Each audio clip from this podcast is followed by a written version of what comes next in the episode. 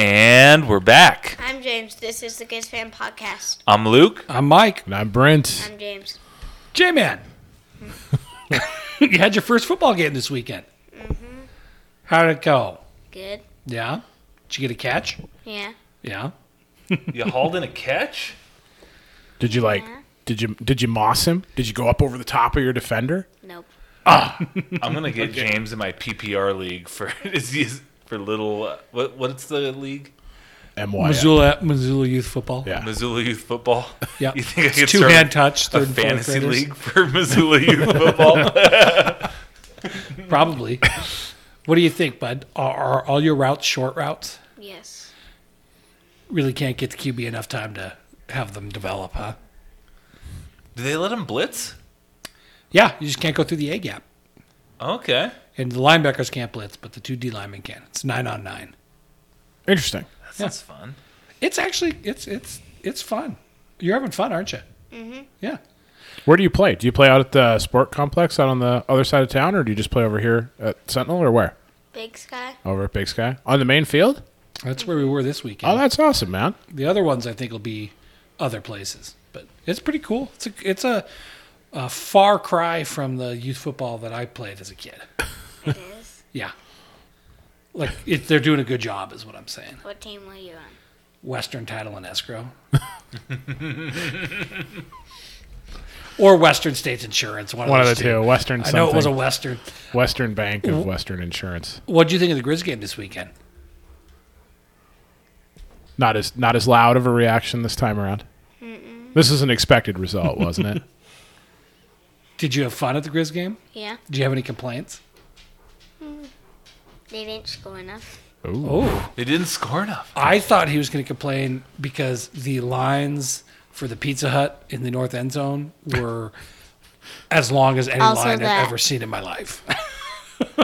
They were past the women's bathroom. yeah, they were long, like 100 plus people long. James, you probably had money on the over, didn't you? It Did you take the over? Was Did it you take the over? 56? was 56. Yeah. 42 No, what did you tell mom you guessed? you guessed 49, 49 to 21. 49, 21. Okay. I think I had 21 as well too, so I can't I can't tease him about I believe in the defense. defense. Who knows? All right. Anything else, Bubba? Then what did you have? I had him winning. No, what score prediction?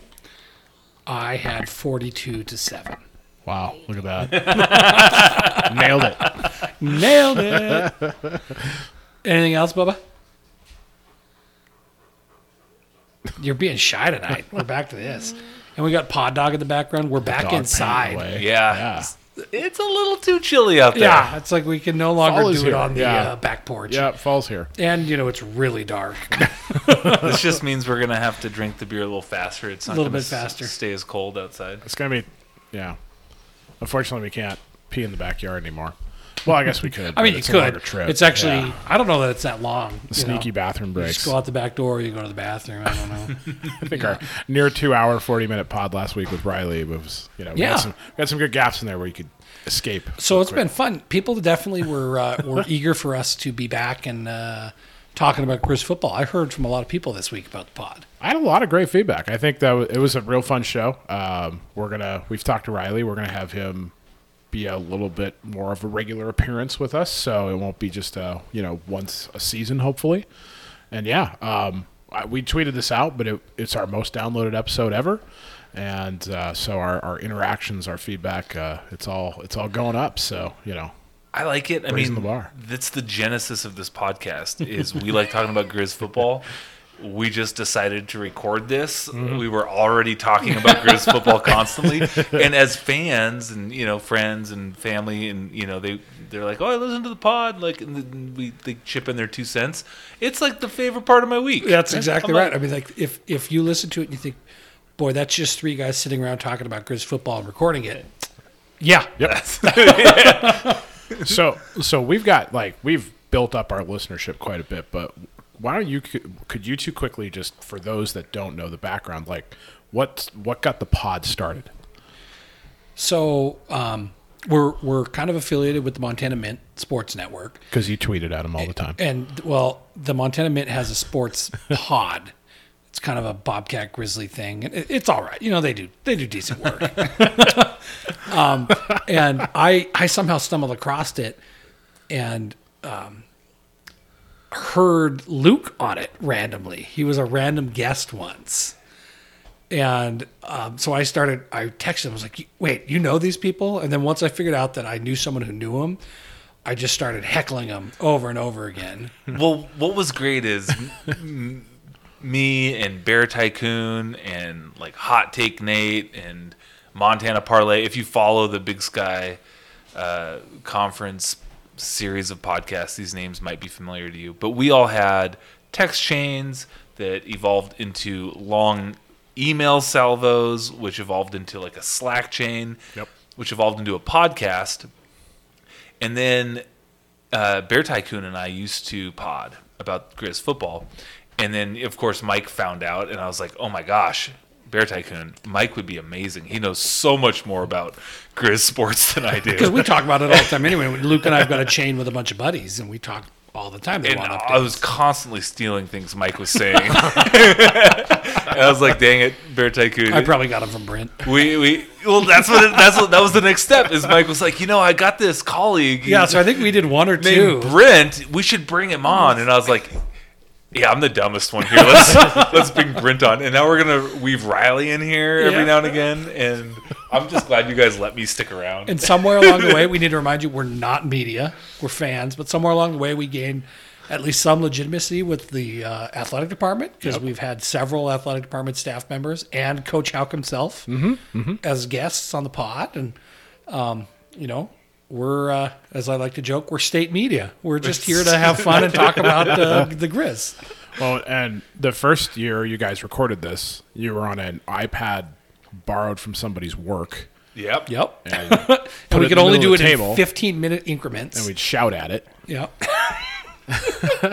And so, So for all now you we've got a complaining soundboard. now, Now we've got a soundboard, but none of us with any sound editing like vast experience. So. I don't know. You did some getting research. better. You, you figured it out again in the yeah, last we're two figuring weeks. this out. So yeah, here we are. But yeah. So on that note, we are affiliated with the Montana Mint um, Network. Um, as they like to say, the Grizz Fan Podcast is the number one podcast in the state of Montana. No idea how they track those stats. Don't care. Um, part of the Montana Mint Podcast Network and the Big Sky Podcast Network. Um, be sure to check out other Mint podcasts like the Montana Mint Sports Pod with uh, Hot Take Nate and Bear Tycoon that we just talked about. Uh, they've also done a Montana Murder Mysteries Notorious and Unsolved with aus- author Brian D'Ambrosia, uh, which is great, and the Montana Trivia Championship that they missed out by not having Luke on. Yes. So you can find those in the Montana Mint feeds wherever you might look. And I also shout out sometimes people ask us, what is the other show that shows up on the Grizz Fan Pod feed? And That's called Big Sky Big Takes. Yep. That's a show with other podcasters from around the big sky, kind of doing an around the horn type, kind of what's going on this week. And sometimes we're guests on it, sometimes we're not. But the idea is just to kind of give you a little bit of perspective from other people covering the league. And we've kind of got to know some of these guys. Some of them are pretty cool, some of them are just really obnoxious. and uh, we'll let you figure out who's who. I was two and zero on Big Sky, Big Steak, Big Steaks, Big Takes in the spring. It's a lot easier to Oh my gosh. throw out sports opinions If when they- your team if isn't it was You playing. just came up with a brilliant idea. I was going to say, if this was unbiased, I would have won every single time, but they wanted to keep me down. So. Listen, we we cannot just breeze over a brilliant idea Brent came up with. Spin-off pod. Big sky, big stakes. oh my gosh. Do you guys want to do that? Yeah, we, need a, we need some video for that though. That's not that's not podcast. We need That's some a some YouTube vlogging. channel. Just get the Streamyard app, We like just we've been doing on Big travel around Takes. Montana and eat at the at like Find steaks. yes. I am down for that. If you know, for the rest of the GFP season, if we have you know restaurant owners that want to host have a GFP while we eat some steaks, we could like blend it together. We are still going to do a live at some point. Yeah. Oh my gosh, Brent, that was brilliant. oh my god. So did you guys go to the game this weekend? Yes. Yes, Yes. Did you get in there, Brent? yes. you know, like on Snapchat, like when you there, you get the like the little bubble like in the area. I was definitely in the vicinity. you were in for the first half, right? Kind of, yeah. Um, Okay, before we talk about the game as a whole, so this is a safe space and our thousands of listeners across the state. I uh, I missed the second half, and it was not because of um, way too much uh, alcohol intake or anything. Uh, I just I run a tailgate, and it was it turned out to be a complete mess with my help and the help situation. And by the time I- I'm gonna revamp it, and this is a BS excuse, but by the time like I kind of got things all taken care of, I had a great conversation with some friends I hadn't seen for quite a while. Uh, it was midway through the fourth quarter, and the game was 42 to seven, and you guys were texting me about Chris Brown throwing an interception, and I was like, uh, I guess I guess this is it. So um, I also did not get into my seat until eight minutes into the first quarter because, like an idiot, I stuck to the old schedule of going to get in line with ten minutes before kickoff, And and, they so told us and I not to. spent thirty minutes in, in line. I got in line 40 minutes before kickoff and still spent 30 minutes Yeah, in yeah. line. Um, not to complain too much, but it was rough. Yeah. It makes me wonder if they don't have enough access gates. And I understand it's a new ticketing system and things were rough. Mm-hmm. But I mean, like, I- I- the lines that we were in, mm, I would say borderline unacceptable. yeah I, you know it's interesting because like we've all been to larger events and i think i wonder if and it's tough to make a shift on the fly but in the years ahead the university could look at how like other events especially handle the security side of stuff because i honestly think and it'd be tough because campus drive is like a thoroughfare of your connectivity but in that north and I, I i don't even know what it looks like on the west uh, just because the north's where i always go in at but uh, if you push that security check like much further out, much larger, with many access points coming in or something, it just it makes me wonder if you know the ticketing might be a little easier because it's just a crazy crush of people. Yeah, I think staffing's also an issue right now because there Absolutely. were concession stands that were closed, and I have to assume it's the same thing. Like James joking about he didn't get his pizza this time because the lines were so long, and like I got up at halftime and stood in it for a while, and it's like, no, I'm not going to miss any game. And then Stacy went in like the second quarter and the third quarter, and like um, it was long. But Yeah. you know what? Everybody else is dealing with that too, so I think that might be this season, and we just have to be okay with it. You know, They're and, doing the best they can. and on the flip side of things, I heard a lot of compliments. People really enjoyed the beer garden setup. I heard. and so there there was people really liked the ability to be able to get a quick beer and be back or wine or whatever and be back in your seat pretty quickly comparatively especially with getting out to tailgates or getting all the way over to something else so um, yeah i can't just bitch about the whole peripherals of the game day but Mm-hmm. yeah My takeaway was I'm just gonna need to show up earlier, Yep. to Yeah. tailgate longer. Like that's why is, why is that a problem? there's technically a rule I sh- i'm not s- we're not supposed to tap our kegs till two hours before kickoff i don't know if anyone would actually if there's Nobody heavy was enforcement. enforcing that on Saturday. I can tell you no that. well yes we didn't tap ours until it was time, but plenty of people did. Yeah, no, no, no. But I mean, it. it but like, so where my company and Mike's company's tailgate is, we we kind of have a different layer of rules. I don't think the campers on the Like- street or the Side people note, in the parking lot. You're welcome because you guys came over and borrowed stuff from us uh, that you forgot. Where was yours? at? So you're welcome. I didn't You're even- welcome Thank for you. our Berkshire Thank- charity. Thank you, Berkshire Yeah. Hathaway. Ho- Hathaway Home I didn't Services. even- Maybe the next time we accidentally breathe "Go Grizz," nobody will turn us in. I didn't even see your tailgate. Where was that one at? It's the same place it always is. I didn't see it. Did you guys have the big trailer? It's way. We so, actually had the big party bus there this time. So you go over the footbridge, and then you go underneath I ninety, and then you know the tennis courts. Just messing around. Mike's like, wait, you're like hundred yards away from mine, right? Yeah, it's like Yeah. two over. Yeah. Okay. There's like the big. There's this big black Montana party bus. Yeah. And you're just on the other side. No, of that was at our. That's you. tailgate this Okay, weekend. yeah, yeah, yeah. That's not that's not regularly there, but they wanted to come. That's a cool bus. I went in it. Yeah. We should probably uh, find find a reason to rent that thing out. I don't know what it would be, but uh, I can think of a couple of races. yeah, Can it go to Moscow? I might not be that comfortable. like around town, it looks really Oh, okay, comfortable. okay, okay. Moscow, maybe not. so anyway, let's talk about the game, which Okay. is what I think people actually care about. You know, I will say though, we're talking about the peripheral of everything. It was, it was really fun to see friends and uh, you know your seat neighbors because of course the two spring games it was just kind of you, you sat where you sat, you picked your section, but you couldn't really pick your seats. Um, and so it was it was really fun to be back in the stadium to see.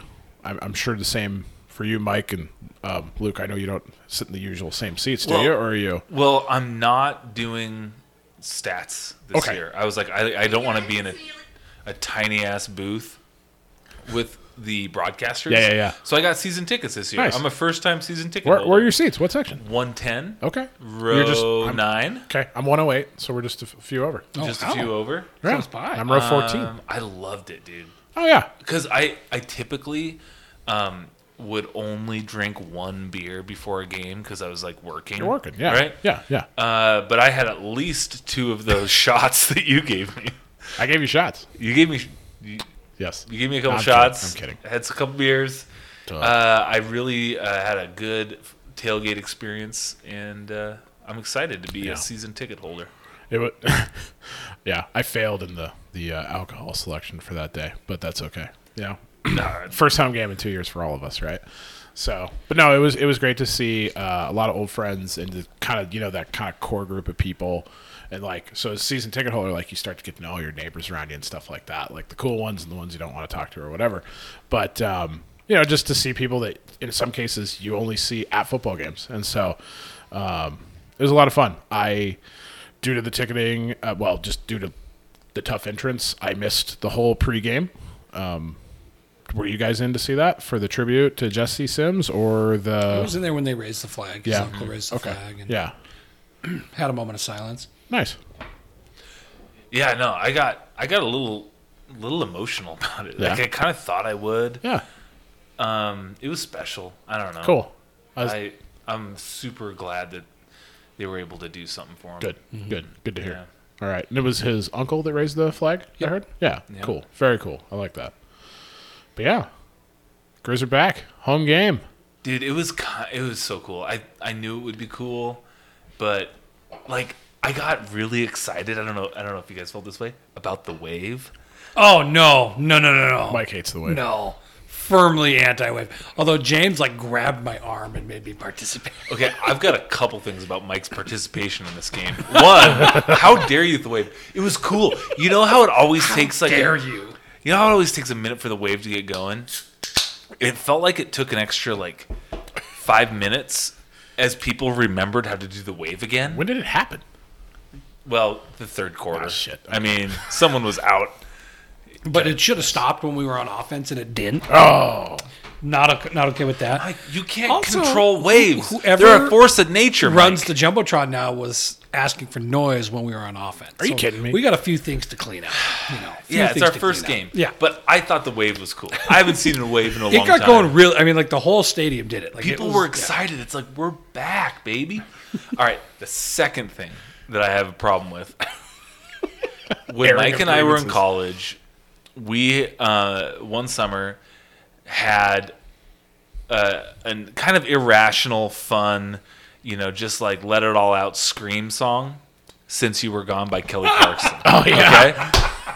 I was there. I, And it was kind of fun and funny, right? Like a bunch of dudes just like yelling, since you were gone, you know, just going for it. well, they did that. They had like the, The girls did karaoke. The two soccer players. the karaoke cam thing, and they're flashing around the stadium too to other people, and you can see just barely the top of Mike's head. You can see James's head, and there's two people nearby who are standing up and s- belting "Since You Were Gone" out the top, of- out, off the top of their lungs.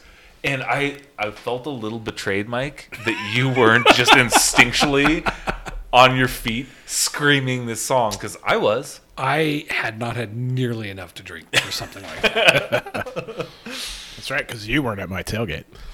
No, that's true. I wasn't. I was barely at my tailgate. It was so fun to be back, fellas. Oh my god, it was so great. The student section was great. it was, and they stayed the whole game, like, which is awesome because you know that builds into that student experience. And you know, and- and Bobby had mentioned that to us at quarterback club after the Washington win, where he said you can just kind of feel the energy and excitement on campus. And that Monday night, he even told us, he said, "I really, I really believe the students are going to show up in force. There seems to be a whole lot of excitement. We're really looking forward to this." And I mean, outside of Grizz Cat in 2018. I don't know if I've seen the student section that full since North Dakota State. Maybe. and I we mean, didn't let them down. Yeah, Yeah. Right. Well, I do kind of generally think that everyone, adults and young people, were locked out of a lot of fun for a long time. Absolutely. And this is a fun experience. Yeah. I do know the universities um, had a con- like a pointed effort to try to get more students out. Uh, The president was walking through the student section giving Oh out pizzas my at one point. goodness, right? Come to my office, buddy. I could use some pizza. There are there are other parts of the stadium, Seth. Give, bring a pizza to James. you know? Yeah. All right. Well, there was a game played too, right? There was a game. It started off kind of slow, actually. Um, but I mean, I think let's just lead off by talking about how badass is the defense. That's an incredible defense. Uh, one of the questions, uh, uh, so we have a lot of questions, and obviously, like I think we're going to infuse a bunch as we talk. But one of the questions we had was, it's early, it's two games, but like based on what we're seeing of recent memory, who like have we had a better looking defense? Two thousand seven. I mean, I'm I'm kind of falling into the camp of two games isn't enough. Yeah. Even though that performance against the Pac-12 team is legit. Yeah. But the thing that stands out is usually in these games, even if you the defense puts up a good effort, like they'll wear down and will give up a big chunk play or something like that. And it just didn't happen. There was one, but it got called It back. got called on a back because chop they were block. cheating. And you can't cheat. Absolutely. You can't Western cheat. Illinois. You can't cheat. Cut that shit out. um, so I'm not ready to say that yet, but I will say that for, for a two game stretch, they're as fun to watch on defense as anybody I can remember. But we talk about this a lot on the pod. It's very easy to have recency bias when we're talking about these things. And like even you pointed it out on, on Twitter this week on our feed, you know, we were talking about famous our, our, our moments in regular seasons and things Yeah. like that. And we completely blew past that cat game. You Yeah. know, I mean, so it's easy to have recency bias, but I mean, Yeah. it's been fun to watch them. I yeah, the last time I think we had a defense this good was when Trumaine was locking down a side of the field. Yeah. And it, he just allowed us to do things with our, you know, other 10 defensive players that you normally can't do. Yep. We have the best cornerbacks we've had. Since then, I think we Since then? I think we might have the best quarterback room we've ever had. corner. Corner, Cornerback room. cornerback room. Def, I, I think that's probably true. I, I was going to say we don't have, I don't, you know, with all due respect to the really good cornerbacks we have, I don't think we have a Tremaine Johnson. But that's not to say that the collective Yeah. isn't the highest cornerback bar The depth. that we've had um, ever, Oh, totally agreed. perhaps ever. And you know, if you're a if you're a, a veteran Grizz fan and you use Twitter, let us know. I mean, if we're if we're missing people, I think that's that would be a fun conversation to have over the bye week. But Please holler at it us. But Oh. yeah, if, certainly you- if, feels like it. if you're like But- but 1989 that had a plays couple into good corners, let that us kinda know. Plays into another conversation about the defense, and it's like the three three five was something that when Bobby first came back, we weren't hundred percent sure if that was the defense he wanted to run or if that's the defense they ran based on the personnel that they felt like they had. Right. But it certainly seems like this is the defense they want to run. Oh boy, and it's working. Yeah, It's really working. I mean Patrick O'Connell is he already has four and a half sacks. Four and, a, he- and he had six and a half last year, the whole year. Yeah. I mean, he's going to shatter that record. He's a beast. McGoran got a fumble recovery. Todd got a half a sack. The uh, Michigan State transfer. Marcus Wellnell has two interceptions Ooh, and yeah. leads the team in tackles. Or no, Patrick O'Connell leads Patrick the team O'Connell. in tackles. Yeah. I mean, so I think it's kind of sneaky. Um, a sneaky good thing to do is to do something super unconventional, right? Like that. You don't see a lot of defenses doing a three-three-five. no. We've seen the offensive side of the ball in college football. Sometimes coaches do super unconventional things, and the rationale is okay, we got to prepare for this super unconventional team. We have six days, and you the NCAA limits technically the amount of time Right, that you right. can spend prepping, and you're still working with uh, developing products as like student athletes, right? So it's sometimes hard to prepare for an unconventional offensive team. I kind of think this is the same way for teams that we face is they don't see many 335s. It's super unconventional. Um, it's hard to prepare for in a week. and and my you know very educated long time fandom of the 335 um, would say it only works if you've got hybrid guys and so patrick o'connell is a linebacker but when he lines up at the on the end of the line that works so he's Plays a good at the end. hybrid Yeah. Yep. Yeah. and you got robbie and uh, robertson both yeah. who can shift into kind of that hybrid linebacker you know so it's like it works because they've got these hybrid athletes that can slot into two different types of positions in the defense. Yeah, you're a safety or a linebacker, Yeah. or you're a linebacker or you're a defensive end, and you can play both, and you don't have to be subbing guys in and out in specific situations like that. And then you drop, you, you got Gubner in the middle, and you drop him back, and he's got like the hands of a tight end, right? Like, It's great.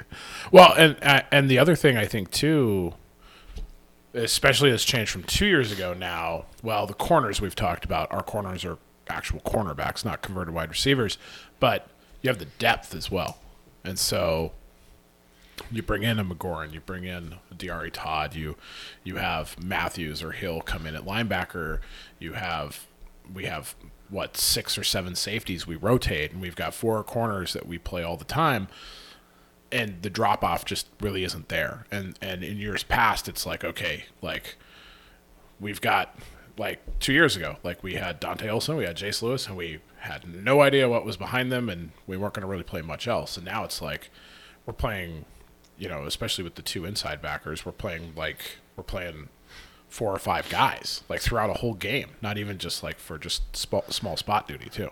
McGoran has been kicking absolute ass. Oh, yeah. in the middle. A lot of them have, I mean, Barb, Joe Barbaros, eh, your cousin Eli, um, you know, eh, eh, it's just been fun to watch them.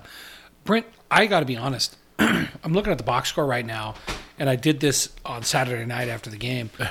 I had never heard of Michael Matthews. Oh, I had Have we talked about him before and I'm just blanking on it?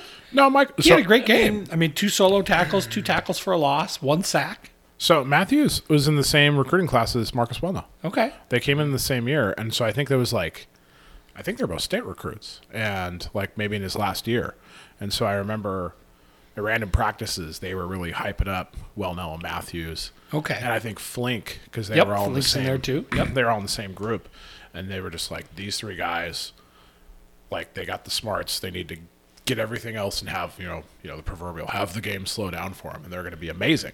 And so yeah, these guys have just and that's like the thing, um, you know, where you hear people like oh if I I haven't heard this much, but this whole oh, if he was so great, why wasn't he playing in years before? Well, because he was behind Dante Olson and Jason Lewis. Like, what the hell are you gonna do? But it's an awesome testament to these guys that like Mark Swellnell and, and Matthews and Flink of putting in the time, and now now it's their turn, and they're they're kicking ass with it. it's just kind of been fun in this kind of post COVID where it's like we didn't have a full season last year. So it's like I feel like I've had to relearn the roster to a certain extent. So it's kind of fun to rediscover some of these guys. You know? Yeah. And it's like then we've got like fourth year freshmen like Cole Grossman. I mean, he is probably a senior in college right now, but he's a freshman on the roster. There's going to be a lot of master's degrees Yeah. coming out. I mean, next- because he gray shirted that when he first That's came. right, he so did, I yeah. mean, yeah. I hope I hope they enjoy their free master's educations. and and if you fi- if you find yourself um, getting sort of surprised a little bit by like names, um, I encourage you guys to really watch closely special teams. Yep. You know, you see a guy on special teams just sell out, always pancaking dudes making plays like, you know, Braxton Hill, right? Like he's he is gonna be a contributor on this team in the years to come. Like you just look for standout players on special teams. They're the next man up. Um, so On a- th- that's kind of where you get it. Yeah, honestly, like in all my years of watching the Grizz, it would seem like you could, I could generally identify our next best linebackers based upon how they played on special teams, and it went all the way back to this kid uh, Adam Boomer. He was a '90s kid. Yep. Yeah. and he was just he was like a psychopath on kickoffs, and he danced, and everyone loved him. And, Uh, yeah, people loved him. and then like oh he was that turned into a pretty damn good linebacker and then i was like at that moment i was like starting to watch it's like okay who and yeah braxton hill garrett graves now graves is the safety but he's probably i would venture it's tough to say i don't know the well we could pull the depth but I, is graves behind robertson or is it in the two deep i can't remember I but think Fouch's because Fouch Oh, was out Fouch. there Yeah. on the first play of the game. Okay. And I was going to ask about that. okay so so you've got well yeah but Or is oh, Fouch behind Robbie? no because your three are robertson fouch and robbie right those are your starting three Oh, yeah, yeah, yeah. Yeah. Sorry. Yeah. So, um, but yeah, so like these guys like like Garrett Graves and Braxton Hill, like that are just animals on special teams. You just you know what they're going to become when it's their time to start at defense, and yeah, so it- it's something you can watch mature and grow through their Grizz careers. Yeah. Um, it's another. I just want to say, outside of analytics, just like pure fandom, it's like another different level of exciting when you have a defense that can just say. F no, like, like you ain't going nowhere.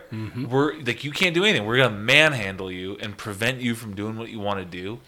It's fun having a potent offense. Obviously, like people remembered the Dave Dickinson years, right? Like Oh yeah, putting up tons of numbers. But, But the defense is more thrilling. but there's just something about like dropping a guy in the backfield and watching three dudes come up flexing and screaming at the stands, and I'm like, I, it's the the maturation of the Washington Grizzly fan um, experience.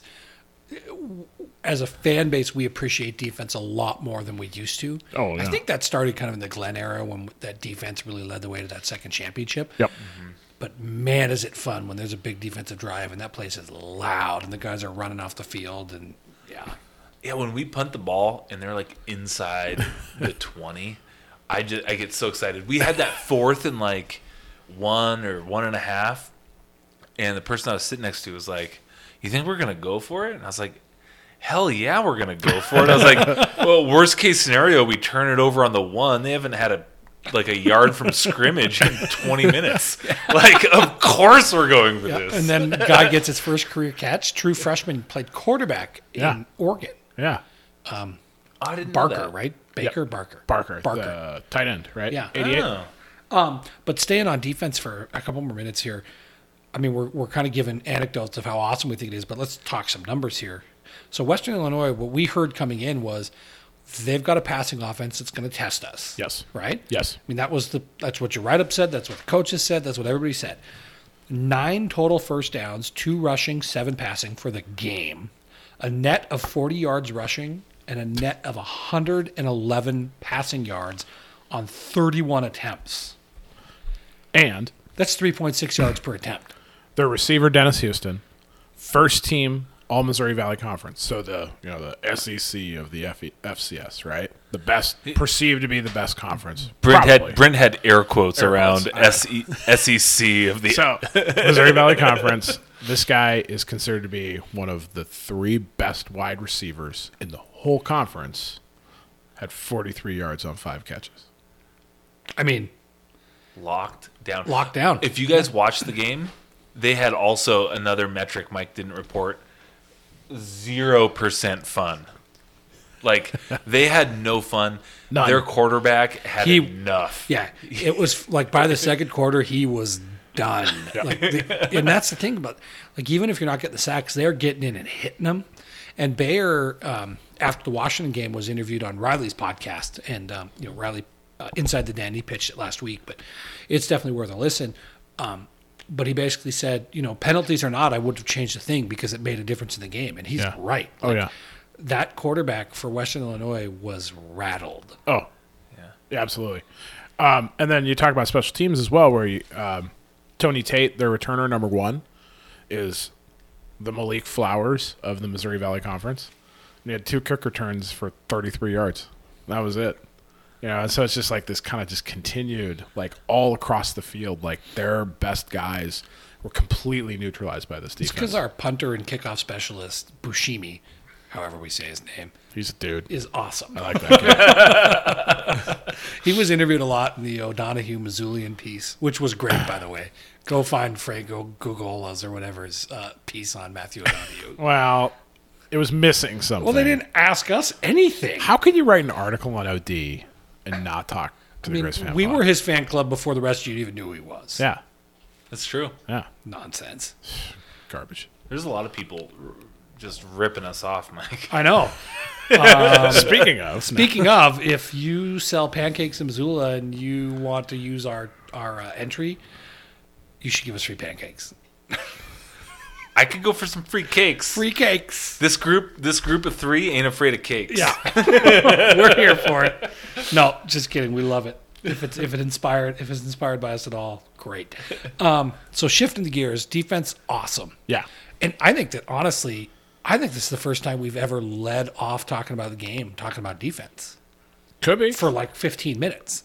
right. You know, like usually it's like the h- exciting offensive plays and stuff like that. So I think that's a testament to what we think of the defense. Um, offense had a pretty good day. Started out slow. Yep. Halftime was 21 7, and it was 21 7 thanks to Cam keeping a play alive and heaving it up. And credit to Cam, where credit's due. He stepped up, he avoided the stack, he stayed behind the line of scrimmage. And at the last second, he saw Roberts and he chucked that thing with one second left, Yeah. where only Roberts could get it. Yep. Absolutely. Hell of a play. Hell of a play. Um, uh, other touchdowns in the first half. Uh, Childs got his first rushing touchdown. And was one of the Flowers touchdowns in the first half? Akem. Akem. Akem. Oh, the The one in Akem the touchdown corner. looked great. Probably right in front of you. Yep. Which Yeah. is something we need to do more of. Like, Akem was so much taller than them, and Cam just threw it up where only Akem could get it. And that just needs to, I mean, That needs to happen. that more Eh. needs to happen more often. Because, like, Akem was a man out there. He's not just six foot four. That dude is strong as they come. He is so strong. Like I, I would take him uh, across the middle against anyone. I would take him deep against anyone. Like I, I don't know what his weakness is. For for real. Yep. Um, but still, the offense didn't look great in the first half. I mean, um, F- Childs fumbled in, not in, quite in the red zone. Um, but then he Across got, midfield, though. He got Yeah. he got benched for the rest of the half. Um, Just something we see with Bobby. Junior Bergram came in and actually looked pretty good for pretty not well. being a running back. He's a receiver playing running back, and he's like our sixth string. Um, and so that was kind of fun.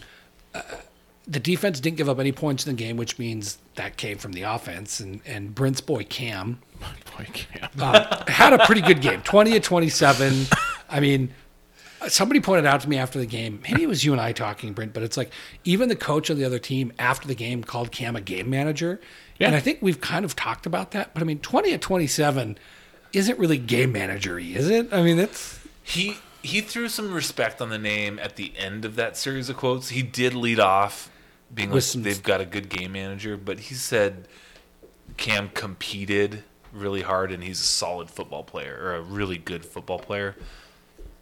What I was impressed about with Cam's afternoon or evening, I guess, is that even after he threw some picks, including a pick six, like a long pick six, and it was a Ugly. terrible like, Ugly. it was ugly like he Terrible. just chucked it up there and he shouldn't have I That mean, was, it was third and nine. He, wa- I don't know. and I'm somebody- guessing he was trying to hope something happened. Yeah, and somebody asked one of the questions like, "Do you wish that they would have called him down because on the six. on the six because reviews really should have showed that he was down?" It's like, no, that those points are on the offense. Like, I mean, There was Omar Hicks Onu had tweeted something about the defense hasn't allowed, and then he had to put in parentheses pick six for this game. And Cam replied to him and was like, "Sorry, buddy," and he's like, "Hey, don't worry about it." so I saw a little I would- banter. yeah, I Cam's a little salty on the old Twitter. isn't he? I love it. I, you can tell it's all love. Um, but what, what I liked about Cam's uh, performance was that despite having um, you know some some bad throws in the game, he didn't stop throwing, and you never knew that he had like some picks. and the rhythm that Brent was talking about last week, um, and Riley was talking about last week, that they could never get in because he'd make a good play and then they get called back on kind of a Penalty or BS penalty. whatever, yeah. he found it in the second half. Much quicker. Like they Yep. found the rhythm, and Mm. it's like he stepped up and he chucked it down. And how about Flowers breaking out? Two touchdowns, a 100 yards receiving. It's like Ah, Yep. that's what we need. And Roberts had four catches for 81. You know, we need those guys outside of Cam to kind of show that they are legit threats so that these teams, if they want to double a Cam, Like, good luck. good luck. Yeah. Yeah. yeah. I just I just loved it. I you want your quarterback to have supreme confidence and he didn't wilt after throwing a couple picks and maybe a couple balls behind receivers. He just kept slinging You're- and that's what I want. You're hearing Pod Dog in the background. He's he's more of a Dave Dickinson guy, I think. I mean, you know, and like more testament to the defense. Cam's second pick, which was you know well behind the receiver. Um, the defense got back like what two plays later, Yeah. right? Um, One play. you can't always oh, Yeah. one play, yeah. You can't always rely on that to just happen, but I mean, But the defense stepped up and picked their yeah, teammate up. Uh, yeah. So yeah, I'm excited about the day Cam and the offense had because we need that because it's like the the defense isn't going to shut everybody down every game. no, we no, no. need the offense to score. Um, i- if I have a, a, a crit- critique, I guess would be the word. That that second interception was thrown behind. Honestly, a couple of the touchdowns were thrown a little behind too. But we've got really good, talented receivers that kind of made them look good. And I think that that's a testament to just Cam trusting his receivers, which is what you want. it's like you're yep. saying, you want him to keep throwing the ball.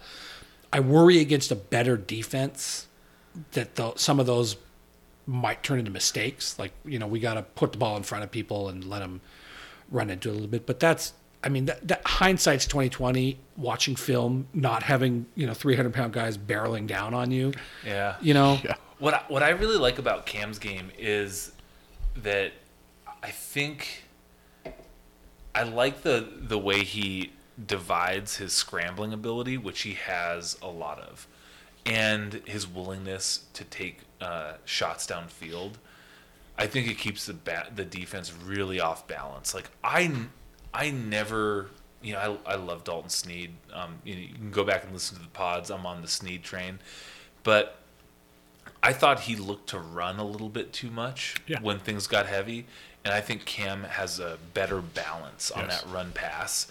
Uh, I'm really optimistic about that. I think he's a really good decision maker, and which you know I'm, I'm coming close to calling him a game manager, which is a little pejorative yeah, when you it's talk like, I- about I think- quarterbacks. I think but he's what I above think- a game manager. Like, I think he's earned some respect. there. Exactly, and I and I just I think he's a really smart quarterback. He's a really heady player, and he understands the game really well. And you don't get people balance the run and taking shots downfield if they're if they don't understand the game. So I'm really confident moving forward with Cam. you know, you could tell he knows the offense and you could tell he's comfortable in it. Uh, yeah, absolutely. And trust his receivers. Yep. Uh, infinitely. Um, yeah, th- a great point with the way Cam. I I've been really impressed with the way he moves in the pocket with pressure because I think a lot of college quarterbacks, when that pocket's getting funky, tend to go backwards, Mm. And I will say this, and and he doesn't. This He's is gonna usually be up a- now. Defenses might scheme that now, but yeah, a um, compliment of Cam that you two might not see coming. Two games in, I think that he avoids the rush, but but still looks to throw. Oh, yeah. two games into the season, better than Snead did. absolutely. Which I- I mean, I think that's a that's a testament to something we need in the offense because we talked about that a lot. The Roberts touchdown, right as the half ended, is the prime example. I mean, up to the side, open man. Make where it I happen. think, honestly, I think nine times out of ten, Dalton Snead, and not just Dalton Snead, a lot of I think Cam quarterbacks Humphrey last year are running. probably. Yeah, uh, Cam Humphrey in the spring probably runs. Yeah. that. yeah, yeah, So, Yeah. yeah. No, he kept his vision upfield and saw Roberts' man break off of Roberts and still had the wherewithal to pop that ball down and stay behind the line of scrimmage. Like w- that has a that's a varsity level play. Yeah. Um, I'm starting to move from my John Edwards take of Cam Humphrey to Andrew Sell. So it's interesting. I think that's an interesting kind of question because we've heard people kind of talking about this. Yeah. and somebody was like, oh, you know, I'd take Brady Gustafson over him, and it's like Over who? Cam? Oh. over Cam, not in a million years. And don't no offense, Brady Gustafson, Yeah. but Cam's mobility and his, I mean, like, I think, I think that I both get frustrated with him sometimes, and obviously I like Chris Brown's throws down the field, but at the same time, I think that he might be underappreciated in like how good he actually is. Oh, yeah. Because you think about some of the QBs we had in the Stid era, and they were fun to watch in the offense, but I don't think any of them were as composed as Cam is. Boy. I agree with that. Yeah, I'd agree with that too. Yeah. So, and the funny thing, like, if you think back to Andrew Sell, and more 2009 Andrew Sell to be specific, because well, 2010 we didn't get much of him because he Was got injured hurt and- because flu was like you're a spread QB and he he wasn't. Um, I distinctly remember it felt like the first half of the season because they were still trading Justin Roper in and out. Mm-hmm. Yep. Uh, because Overthroper. overthrow her because Andrew Sell usually took a quarter of football. Why have I never heard that? You hadn't heard I've never heard that. Justin Roper Oh, I'm, overthroper. I'm sorry. I'm trying not to giggle and interrupt Brent, but that's I've never heard that. Trying to make this poignant point. yeah. All right. Sorry. I, I first heard, I, Okay. Okay. Start. Start. We'll, we'll, that was that was a we'll cut nickname this. nickname given to No, we won't. Yeah. Producer Jerry. No. um, yeah, that was like a nickname. I think he was given by teammates. teammates. yeah, it was definitely teammates. Not just fans. Yeah. Um, Overthroper, yeah. You know what though? Because like he, this is nice. Remember, like years later, he like he Yeah. yeah shit all over he Montana. shit all over Montana, and he said that the he was like- caliber of receivers he threw to at Oregon were so much better. Mark Mariani went to the fucking NFL, and none of his Oregon Duck receivers did. Yeah. So it's like, And then he was Hmm. like, people in Outson understand football. Montana's just this place where it's nothing else to do. It was, it was like a really, sh- it was like a pretty shitty take. Um. Oh, fuck that guy. anyway, back to your point. Anyways. Let's talk about the current game. Andersell, 2009. I it'd be his first quarters were usually bad. His first halves sometimes were kind of not. Had to get into best. The, get into the. He was a rhythm guy, and I th- I really feel like Cam is a is a rhythm guy. Like he's got to get going. He's got to, and then he like kind of churns along. What worked great for Andrew Sell was the first half of the season was kind of up and down a little bit. Now he had one benefit was he had Chase Reynolds as a running back, and and what I've noticed, especially in the this game this week, was a- especially once you got to the second half where Childs is suddenly going five yards of carry, six yards of carry, he's bouncing off guys, he's powering through. O line is open up lanes. Everything just got so much easier for Cam and those touchdowns. I mean, single cover receivers, and you get that blend where running game's working, and now it's not just Cam has to make a throw on third and eight every single time, and and then suddenly it's just like this is a piece of cake, and it just it worked. It worked great. It, um, I, I've forgotten how loud Pod Dog is. He's like chomping away at I know. food. And he, keeps he's looking like back at ten us. yards away, chomping away. Chomp, chomp. It's like he woke up from his nap where he was passing all sorts of gas. and I was like, all right, well, I'm going to go eat. Pod dog, we love you. don't don't let Mike I gotta Don't take hate. Don't keep you down. Lord. loading up. Come over here and Um, rip ass some more. So no Xavier this week. So Childs and Bergam have to carry the load. Yep. They did a great job. I mean, no complaints there. What do we have for? We had um, 242 rushing. Mm-hmm. Average of almost six yards a carry. Not too Yeah, shabby. 5.9. Not too shabby. Yeah, and, and Cam throws how many touchdowns? Five, Five Five touchdowns? touchdowns. Five touchdowns. I gotta I say, love it. I tweeted about this, but Cam's first touchdown to Flowers in the third quarter on TV, the end zone shot. He never looks at where he throws the ball. He just chucked it up. He's he's looking at you where you sit. He's looking at safety over there because they show it from the side. And I was watching this on TV with my dad the next day, and so they throw it, and I was like, "Oh my god, that's a great pass!" That I, that that was the second one. That was more in stride. The first one, no, no, no. It was one in the north end zone. Was that the second touchdown he threw to Flowers? That was the later one. Mm-hmm. Yep. So um, he is he's looking to the left, and you kind of see it, and then they show it in the end zone because they're like it's the end zone shot, and it's closer up on the line, so you can kind of see his face. And, and he's just looking that safety off, and he knows he's he's, He's thr- gonna have Flowers throwing one the on opposite one, and side you of the wanna field, just throw and and so beat. he just chucks it, and it's like that was the one that I think was like right there. The one in the south end zone to Flowers, a little behind where he had to initiate some contact, but um, big time throw. There was another one. I think it was throw to Roberts. It wasn't a touchdown throw where we all texted each other on our thread and we're like, "That's the best throw we've ever seen Yep. Cam make." Yeah. Like it just hit him in stride. Was it to Roberts? I, think so. I think it was. I feel like it was. That was when it kind of between between a couple defenders. yeah, I mean it even. must have been to Roberts because nobody else Roberts had- was prime target. Roberts yeah. had a long of 43, so it must have been the 43 yarder. yeah. Brent, thinking about things you tweet Okay, for for any where are we going on this? for any yeah. reasonable no no Grizz fan. Um, I see my QB club breakfast on your screen. okay, no, I wish. I mean, this is this breakfast, this QB club brunch Dude. picture that Brent that tweeted Bloody out Mary saved my yesterday life. Yeah, is making me really hungry, and I've had It was no good. less than five meals. Today. Gogriz.com slash QB Club. It's great. But I'm, I'm looking at the one above that. Okay. So if anyone is, if, if you guys are familiar at all with being a fan of Grizzly football, you understand Brent uh, and his Grizz board, you know, uh, e-Grizz write-ups. Scouting reports in his postgame. yeah. He, he does a great job. He's a staple for many years. Um, they're must-reads. I'd like a little bit more consistency. well, here's what, last week. Last week you characterized us as the evil empire. And now Yeah. you're like a show of force. Yeah. Hell One, I'm concerned you're forcing your nerdy Star Wars hobby on us.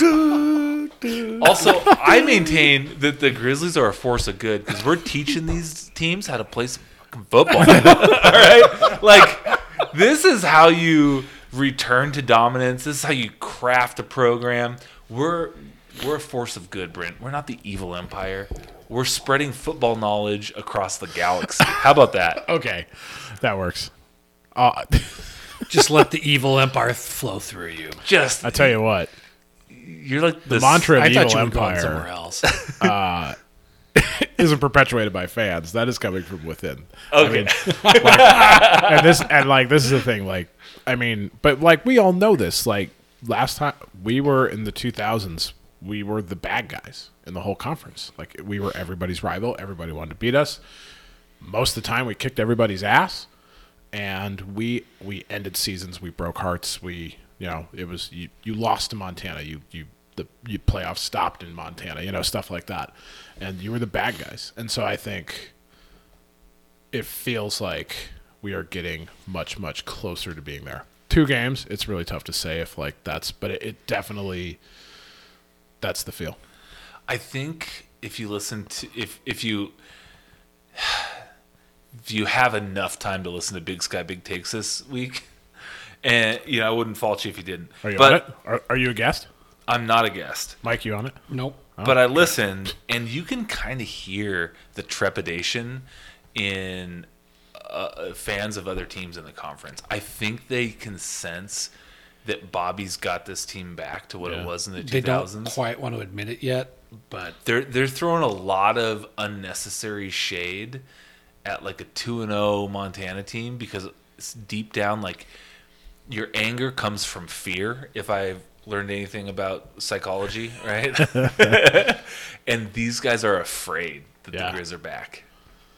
how many jokes are we going to hear about bobby bo- voting portland state fourth as reminders of you know, if I were some of the teams that make those jokes, I would just focus on finishing ahead of Portland State in the conference. yeah Looking at you guys, Idaho. um, anything else on offense on that game? I mean, I would just say again, I, I feel like this offensive line, with its experience, um, continues to impress. And I think what did we did they did they get to the quarterback? Nope, no sacks. So two games, one sack, and six yards per carry, practically rushing. I mean, it's a it's an experienced group. It's a great group, and I. Uh, I don't know. It's kind of just again, it's it's usually the unsung heroes, but what these guys are doing, it allows quarterbacks like Cam Humphrey to have time, and Isaiah Childs, a freshman, and uh, Bergen, a converted wide receiver, to continue their success. So, I mean, uh, things are things are going quite well. And what's fascinating, of course, is we heard Mike. I think you and I heard this at our QB Club brunch from Bobby. Was that they've been slicing and dicing and just looking at all the things that went wrong, and the things that they're Mm-hmm. still working on. And, and so, and I put this up in my Igor's post. It's like, if this team right now is playing at 70 to 75% of its potential, holy shit. Yep. So I like the way we're going. Special teams missed one field goal we took. It was a long was one, right? 50 yarder, and he had the distance but was wide. Pulled it, right? And I actually take that as a good sign because we were concerned about the kicking game. And extra points have all been fine. And of course, we need to make field goals. He missed a 50 plus yarder against Washington last week, too. Hit- Everything shorter than that, the two he's made, he's Yeah. attempt he's made. And Bobby clearly has faith that this guy's going to hit 50 yard field goals. And if Bobby has faith enough to trot him out in a game and do that, I mean, I feel like it's going to be okay as the season goes on. Yeah. I was I was worried about kicking. Um, just untested. Not our guys. boy Brian Buscini though. One punt, fifty-five yards. Yeah, I was gonna say okay. Worried about field goal kicking, not kicking entirely. But uh, yeah, is Bashini gonna take over as our as the pod? I don't know, but that's a Favorite. name that just you know. It's, I feel like Once it's, OD it's graduates. very memeable. yeah, I, was gonna say, I mean, it's. A, just think, I mean, we can, yeah, there's there's some things we can do with that. He's got to earn it, you know. Yep. So it's OD's time right now. It's OD's time. um, uh, return game, eh, fun. Nothing huge happening there, but it was, it's still fun. They, you know, F- Flowers had two for fifty. Yep. Gabe had two for thirty. Keelan White got in there for one. Robbie Hauk got one. One for ten. Yeah. So uh, lots of fun all around. Yeah. I mean, three turnovers kind of three turnovers, four turnovers. Four turnovers, the fumble, and three interceptions. Four turnovers kind of sucks. And I that- you know, I mean, Will some of say, it's I think the review was terrible though, because I'm not 100 percent sure two of the four turnovers were turnovers. so now you're some talking people- about the child's fumble, the child's fumble and the Brown interception. No, but I guess I have heard I have had people say that their their view was spot on and it was an interception. So maybe it's just the fumble, but I, it seemed like what's the point of having review if you don't get any good angles? I don't know. Well, and then I, my understanding right is the stadium, they only show one replay of It drives me nuts. controversial, and the child's fumble. We're paying a lot of money. it's like from the south end zone, Mm-hmm. and so you just see him like rolling through the air, and then he's on the ground, and the balls. uh, You never see the ball come out, and then the pick six. You actually see his knee hit the ground, and and they never show it again. And I don't know if that's like a pop, if it's a UM thing, if it's a Big Sky thing, or an I NCAA have tried thing. to get that answer before, and they're kind of evasive about it. Because I feel like like when I go to other places, we go to. It seem they show replays of controversial stuff. And I, and I- maybe it Con- I doesn't don't know work if controversial exactly stuff. like this. Like maybe there's rules involved, right? But we have a damn like TV production program. Like we could throw students out there on cameras. Yeah. Like work study student. I don't know. We could figure out more camera angles. I just I don't know. It- It'd be interesting. Yeah, and Mike, you're totally right. That uh, UM's quite evasive on it. And it's like I get it, and I get that you've got a large crowd, and you don't want to make. You've got twenty six thousand people who are paying a lot of money to be there, and if the technology is available on my phone instantly, like you want to make the experience in the stands. And if we're the, one of the premier programs at this level, Mm-hmm.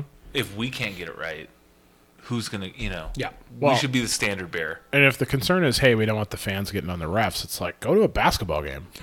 Yeah. I mean, holy shit! Like they let them have it there, and there's no replay at that. They just fans know what's up, and so it's just like it, it's imba. I, I just I don't understand it. See, at basketball games, I sit enough, sit close enough to the visitors' bench for them to know what I am saying. Oh man, yep, yep. All right. Um, anything else on Western Illinois before we kind of put a bow on it? No, uh, happy to be two and zero. Um, yeah, shut down the fourth. Uh, Western Illinois finished with the fourth best offense in the Missouri Valley in their uh, uh, previous season. So I mean, we played a pretty good offense. Um, it, it, it, I think it's going to be kind of interesting with a week off and Cal Poly, who you know is one and one and shown a little bit of fight. I don't really know what to totally expect with that, but boy, that Eastern game is just looming, and I'm, you know, circling all the way back to the defense. Um, that's going to be something else.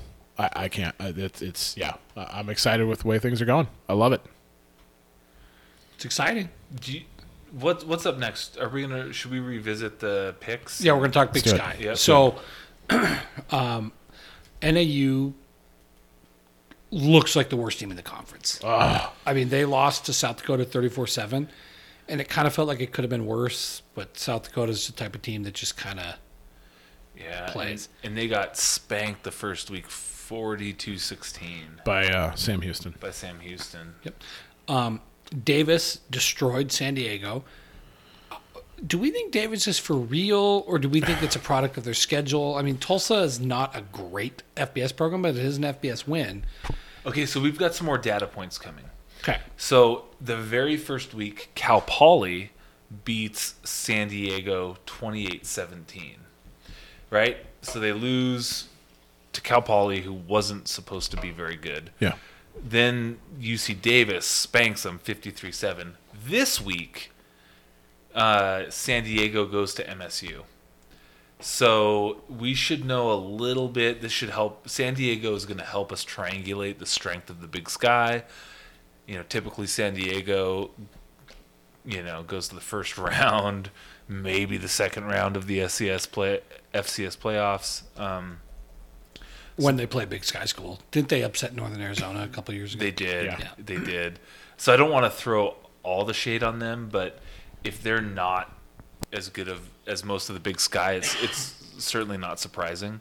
Um, but we're gonna get another data point this week, Okay. this weekend on Eastern destroys Central Washington. Only question I have about that game is if their win over Central Washington is more meaningful than our win over Central Washington, which they gave no credit to. Inquiring minds want to know.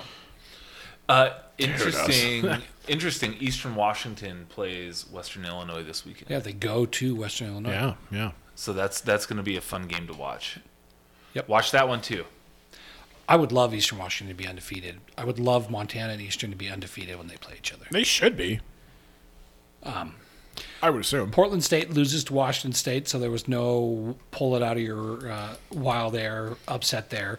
Um, Idaho managed to score 14 on Indiana, but you know, Hey. Indiana scored 56. So, They spelled their jerseys right this time. so this is the game. Idaho got paid. Good for them. yeah, good for Yep, them. yep. And they got paid at FBS level because that co- that game's a leftover from the contract before they Right. dropped down. So I think their payday was like one point something. Oh no way. Seriously? Oh, Yeah, could be wrong on that. for them. But it wasn't considered an FB, FCS payout because it was already on the books.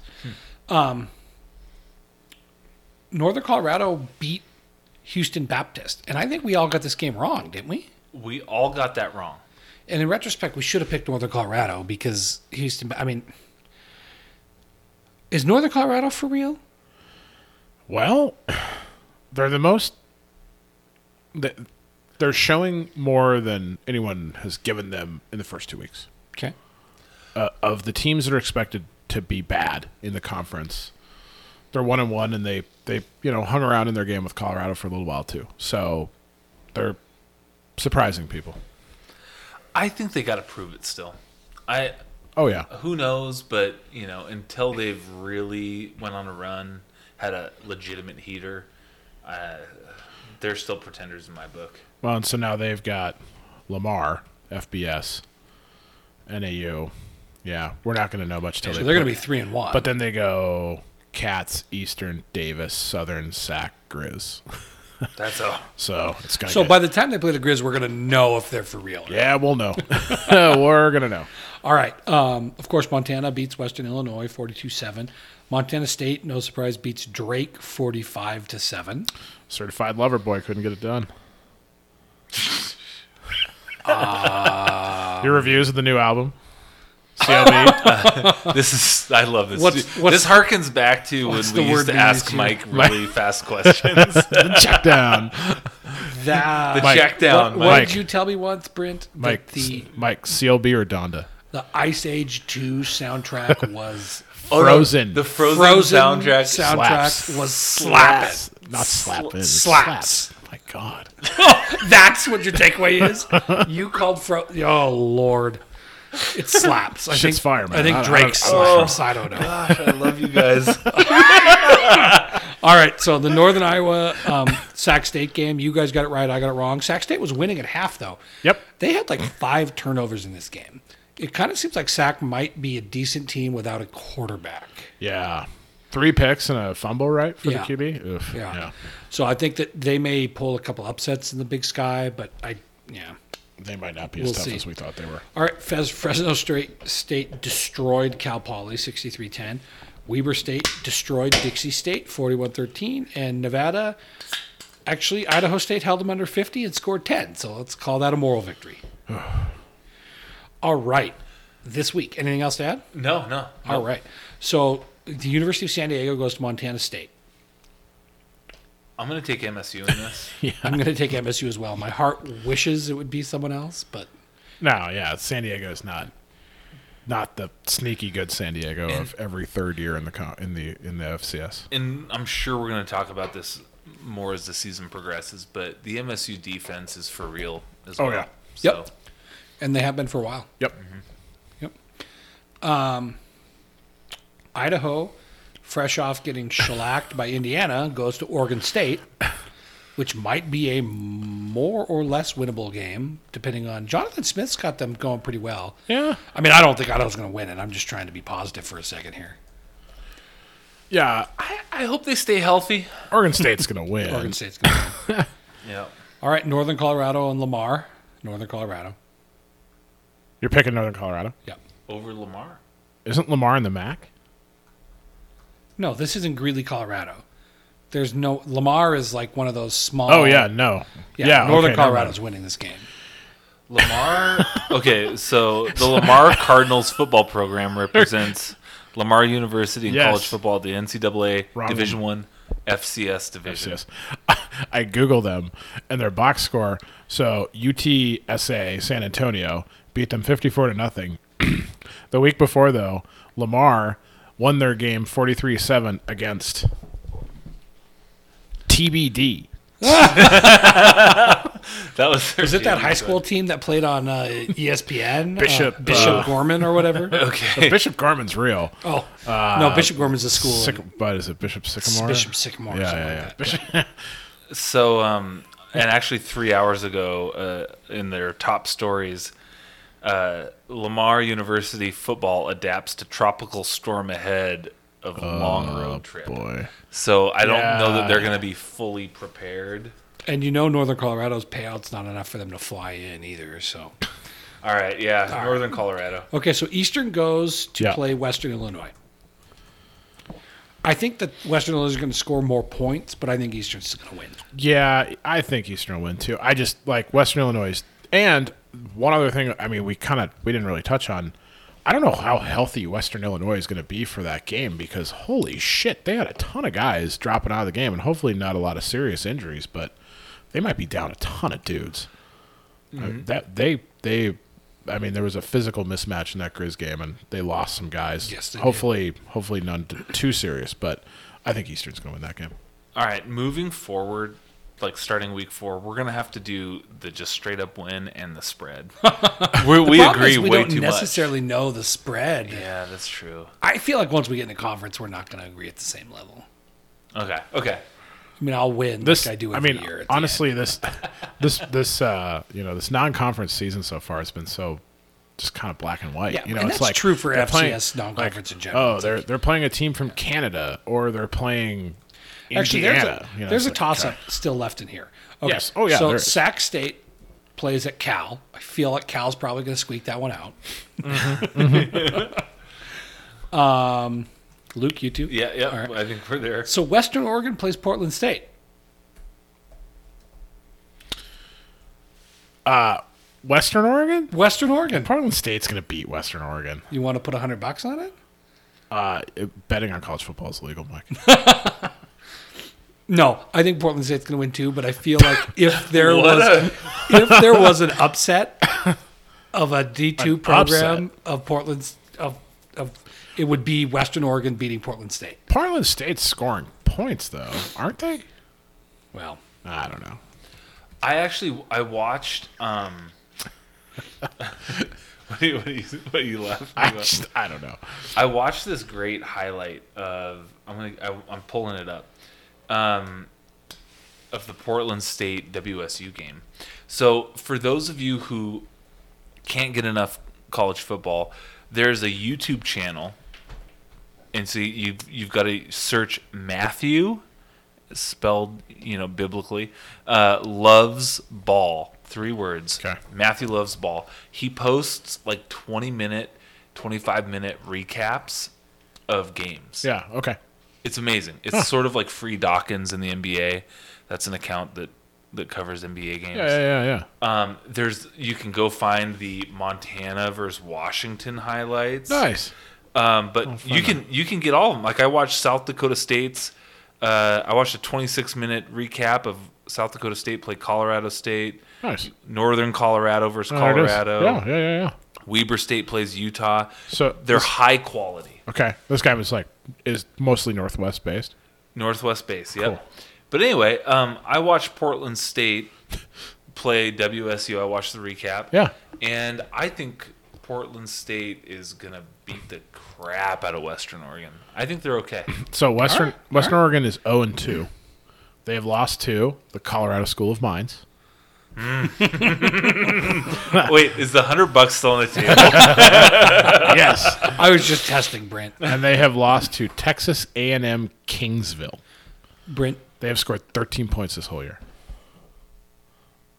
Are you taking the upset? no. Oh man, I was just going to say, well, who has Portland State beat this year? But they have scored double digits against two FBS, teams, scores. so I feel like they're going to score points. They might against squeak it out. Oregon.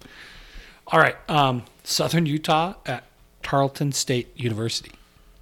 yeah, This Um, is another one of those like transitioning up new counts as a D1 FCS win programs, isn't it? it is. Is this another MAC pr- or uh this is a future Whack. whack, matchup, isn't Yeah, it? yeah, it is. Yeah, that's right. They're going to be conference rivals soon. This one's a little tricky, honestly, because I uh, just don't know that much about Tarleton State. well, they're one and one. Uh, I had it up. Uh, they lost 20 to 10 to um, SFA, and then they beat the hell out of Fort Lewis for whatever that's worth, 54 to seven. what Um, I can tell you is that on their schedule, only three teams have icons. I know. I see that. I see it. And it's Southern, Stephen F. Austin, Southern Utah, and Eastern Kentucky. Everyone else is a They don't play anyone with icons. I'm going to go with Tarleton State. God. Boy, I should have researched this more. I'm gonna pick Southern Utah. I think I think some of the Big Sky conference guys really like crapping all over Southern Utah, but I think they're small and a little undersized, but I like their quarterback and they've got some dudes with a little bit of speed and they got that linebacker whose name I can't pronounce. Um, so I'll I'll take Southern Utah. I bet on the sky, baby. Well, they're- steel sharpens steel. Okay. I, was gonna I say just they're think if leaving I the pick sky. Southern Utah, they're going to let me down. So I'm sure Southern Utah's going to win. This. Thunderbirds, Mike? I'm sticking Do you with remember our Tarleton conversation What's about wrong with the the- Thunder? State. I'm taking- Thunderbird, I'm taking- I'm Mike? sticking with Tarleton State. Sticking with All Tarleton. right, so okay, now maybe the FCS matchup of the week. James Madison goes to Ogden to play Weber State. Yeah. this man. is That's this- a hell of a pre preseason or pre conference game. honestly, if I didn't, I don't know. That'd be a fun one to go to. It would. Yeah, Six o'clock Mountain Time. What are you guys doing? camping. No, uh, I am. really. Yeah, Thanks for inviting me. you're welcome. We want to go camping with Britt all summer. You can come camping. You can pull your camper up there. It's fine. It's fine. First, neither either of you have invited me on a camping trip. but Fair. That's that. You guys have kids, so don't invite me on this camping trip. Kids are fun at the camp. They they either just sit around the fire or Run they around, yeah, yeah, yeah. get on their tablets and leave you alone. Fair enough. Yeah. all right. James Madison at Weber State. I'm gonna pick James Madison. I think Weber State. Uh, you need more on offense. I think it's gonna be low scoring, but So I think James. is I'm going to too pick James good. Madison for the same reason because I've been saying Weber State's going to struggle because they can't find an offense, and I, I think this is this is their make it or break it game. I- They're in an interesting spot, right? Because They already have a non-conference loss. They've yeah, they've got and then they play. They turn around and they play Davis the next week, and then they got Polly, and then they got, got the Cats. I mean, it's it's quite fascinating for the you know the the long time reigning conference champion. Um, these next three weeks, four weeks are really make or break, and this game, boy, yeah, coming out coming out of their non conference schedule, if they lose this with no qualifiable FCS wins, is tough, real tough. I think Weber wins. Yeah, All right. I think it's I think it's hard. I think it's hard to travel from James Madison to Weber. I think Weber is are they technically at ele- elevation? What's Ogden, Utah at? I don't know. Uh, no, it doesn't count. No, it's 43 only it's only 4300, 43. Yeah. nope. You're not desaturating at that level. Um, James Madison. Not that they have played teams really, but they've I'm beat the absolute shit out of the two schools they played. I'm going with the sky. All right. Look in the sky, guys. Then then that differentiates us in Mike's Tarleton State. We got a few more games here, though. Tarleton. Don't we? Oh, no, no, no. That's looking forward to next week. No, we got a few. Yeah, yeah, we got Um, South Dakota's at Cal Poly, I'll pick South Dakota. South Dakota. South Dakota. Dixie State's at UC Davis, Davis, Davis. Yeah. and then NAU's at the University of Arizona, Okay, yeah. Well, these picks are easy. Arizona. Yes. Arizona. All right. Anybody want to change their picks? No, no, no. All right. That's conference Got this a little week. bit of differentiation. I like it. Yeah, indeed. All right. So, a couple things we want to we want to get to our listener questions. Before we do that, um, there was QB club meeting this week. They had breakfast for us on Sunday after the game. Great. because all the coaches are out recruiting this week, so they're on the trail. So there's no QB club meeting regularly tonight. Tonight. But they announced that they are full go on a practice, an indoor practice facility, Yes. a bubble um, in the River Bowl, Yeah. and um, we saw some pictures. Um, I don't think they've released it publicly, but we'll tweet it out when they do. It's a little different project than what we've been hearing about, which Yeah. makes me think that they kind of athletics got sick of waiting for the other puzzle pieces to fall with the university. 'cause, Yeah. Yeah. I mean, the in first of all, indoor practice facility game changer. Kind of a bummer to me that it's a bubble, but I think it is what it is. Yeah, and I, I think, especially with how the national championship game is like a full month Yeah. removed from when the playoffs end, th- December through January almost, it um it makes it a necessity. As long as we're, I mean, moving forward still, but I mean, especially at the FCS level. So Yeah. Um, it's going to be 6.5 million. QB Club's going to do 2 million of that. They're looking for donors. So, you know, if you got to write a check for 4.5 million, call Greg Sunberg or Dan Ingram. or they probably take less than 4.5 million. So if you want to do like two, that's fine too.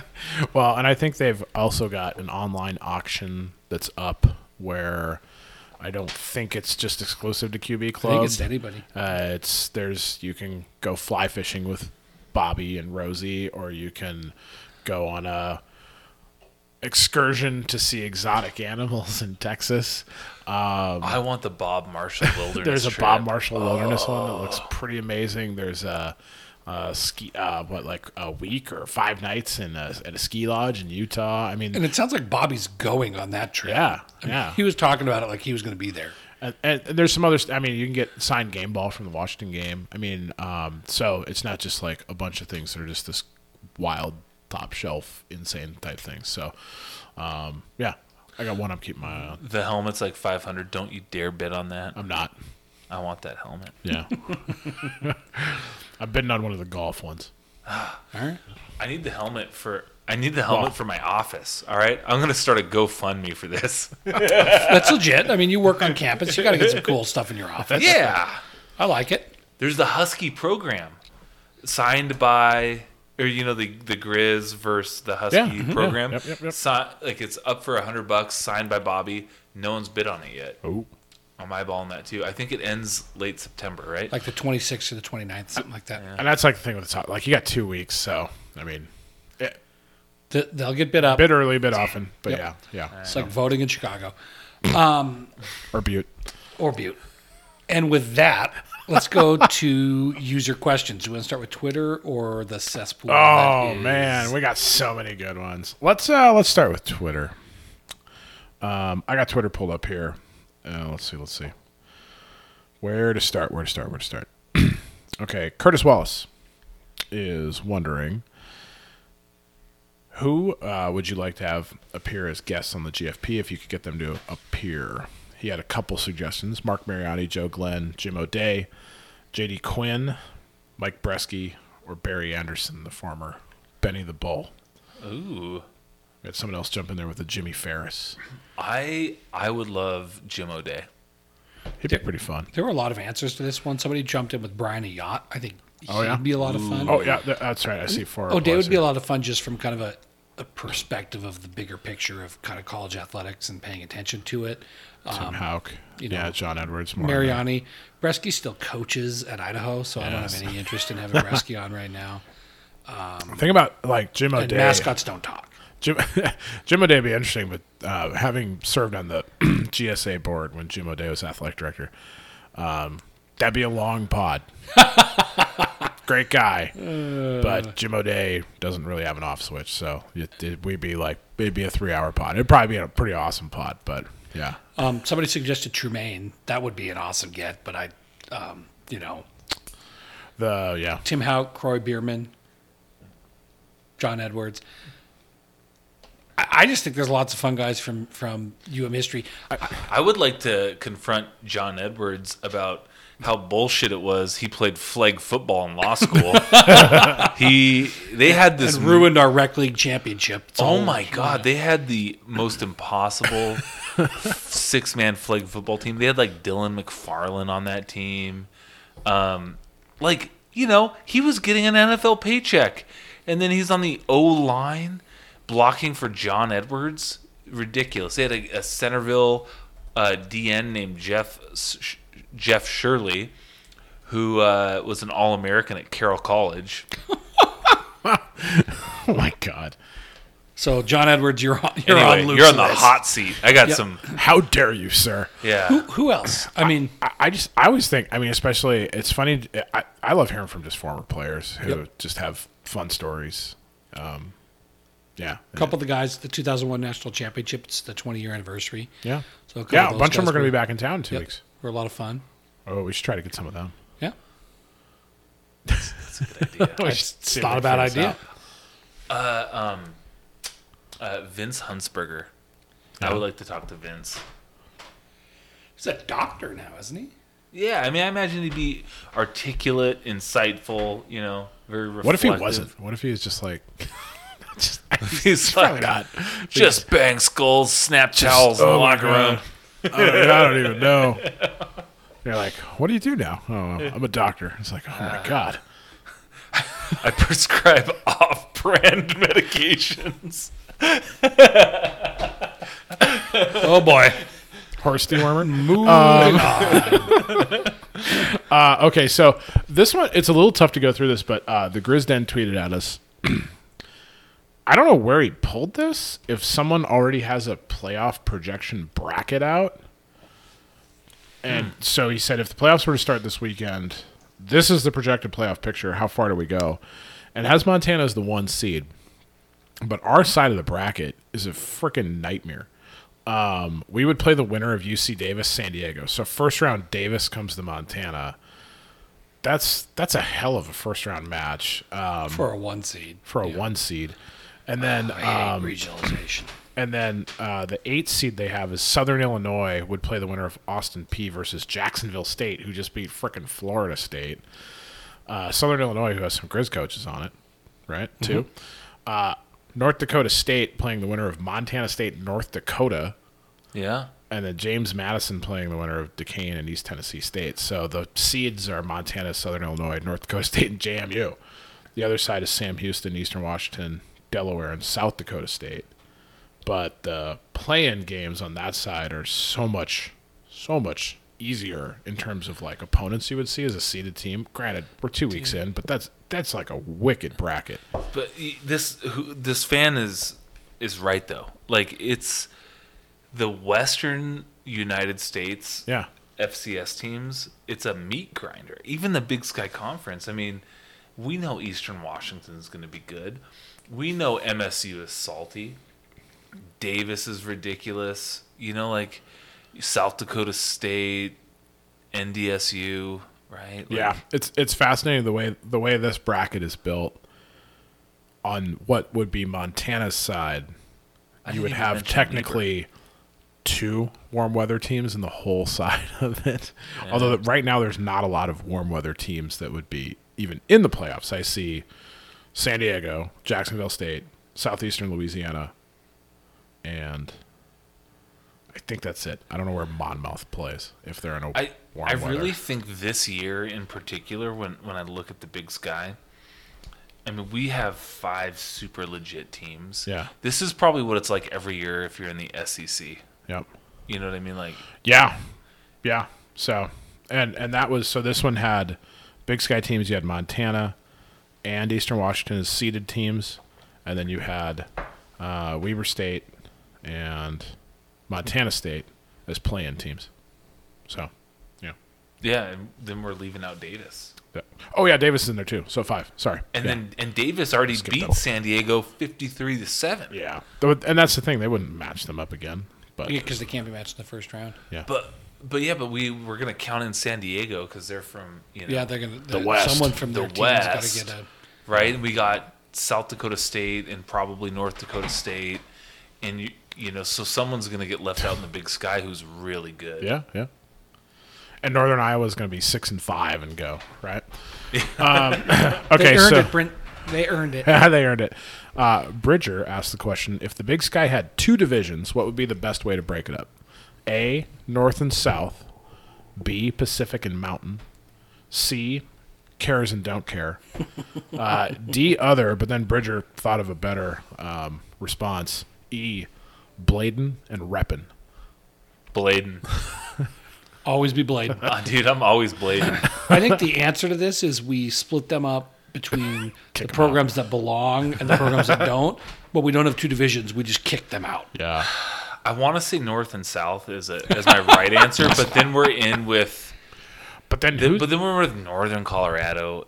You know, like You're gonna be with Northern Colorado regardless, probably. you can't escape those guys. I, yeah, I'm all for calling a couple teams for sure. Because if you go, and then the funny thing is, like Pacific's gonna be like Idaho. Like you're gonna have to grab like an Eastern and like inland, like because that's if you go the California schools in Portland, that's four, and then Idaho and Eastern, that's s- you. So you have six. I guess that'd be enough, right? That would be right, and then yeah. So then we would be Montana, uh, the two Montanas and Northern Colorado, Northern Arizona, and Weber, Idaho State, and well, Southern Utah's gone, right? So yeah, weird. I don't know, but North and South then is even. There's not a real clean way to break it up.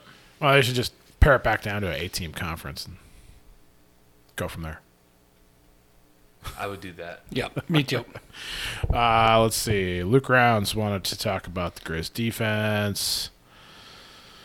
Uh, I think we covered that quite thoroughly. Um, yep, he's wondering what Cal Poly will be thinking when they come in here in two weeks. That should be pretty damn fun, huh? And a couple guys asked questions we already talked about. Like Yeah. Kentley Brester talks about the Grizz DB, and I think we covered it. I mean, the, Yep. we love the backfield. Yep. Um, uh, interesting there. The uh, Tom uh, Turkey Tom four hundred six uh, replies back wondering if uh, we need to have a better offense to beat teams like Montana State this year. Uh, a game that's probably going to be a massive defensive struggle. Um, you know, if Here- stealing a point or two there is might be the difference. Here, I mean, kicking special teams gonna be huge. Big time. and we know, you know, Bobby is historically good in those domains. Yep. Um, I like our odds. I think we have a special team. I think our O line is exceptional. Um, ah, it's hard to say, but yeah, I mean, the more offense, the better. But that's a pretty obvious statement. Shane has asked me to speak on tips to get into the stadium on time. uh, where then a certain Mike Nugent asked about uh, how to do a game recap or how to put out a game recap late because you're hungover. So, um, quality content. Uh, let's see. Okay, Silvertip Nation asks if you were literally transformed into a grizzly bear for one day, uh, what kind of things would you do? What kind of bear shenanigans and hijinks would you find yourself in if you were a grizzly for one day? I would run as fast as I could because I feel like grizzly bears are very fast, underappreciated, and I would want to experience that. Yeah, I, I remember. I, I agree with Mike because everyone tells you they're like faster than horses, right? Yeah. They were plains animals at one point in time. Um, I would definitely do do some wind sprints, but also I remember this story. A friend of mine was was hiking the Highline Trail in Glacier, and they said they saw a grizzly bear like off in the distance, and you could it was it was really small, you know, in their vision and they kept hiking towards it and you know it was off the trail below the highline trail uh, by what they felt was like a pretty safe distance and they could see uh, when they initially saw this bear it looked like it was turning over some rocks and like uh, eating grubs uh, roots below it and you know over the course of like you know three quarters of a mile or something they get closer and closer and they're like no no no these weren't rocks they were like volkswagen sized boulders and so i think i would just lift some shit you know like i, I was like i'm gonna bench press a Work boulder on that bench. Get that max. maybe wander on to going to the sun and see if I could like pick up a you know push like a car off the truck, like see what I could do But to a then you're going to camper. get shot. See, that's the thing. It's like it'd be fun to like. You don't want to scare- press the boundaries too much That's like that's like it'd be fun to scare the hell out of people. because but if then, you yeah, you're die gonna in get your one shot. day as a bear, I assume you don't get to return to your human life. it's like the Matrix. Jeez, Mike, that's your spirituality, man. I might be reincarnated. is right? Oh no, it's, it's Inception, right? So if you die as the bear, you die in real life. Oh yeah. Uh. Um, what else do bears do? That's amazing. they eat a lot, and as a fat guy, I like eating a lot too. So I don't know, but they eat like a lot of berries and stuff, and then yeah, I don't know.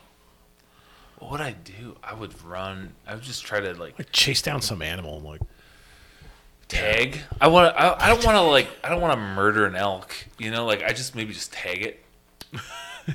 give it a quick swipe. Just you know, freak it out. See what you can do. So Silvertip had a real question. Okay. He said, "Would you guys rather the refs made the correct call and called the corner down, allowing a field goal but preventing the boring question. defensive shutout, or had the same play exactly like it did?" Thank you, Silvertip. I thought about this in the moment.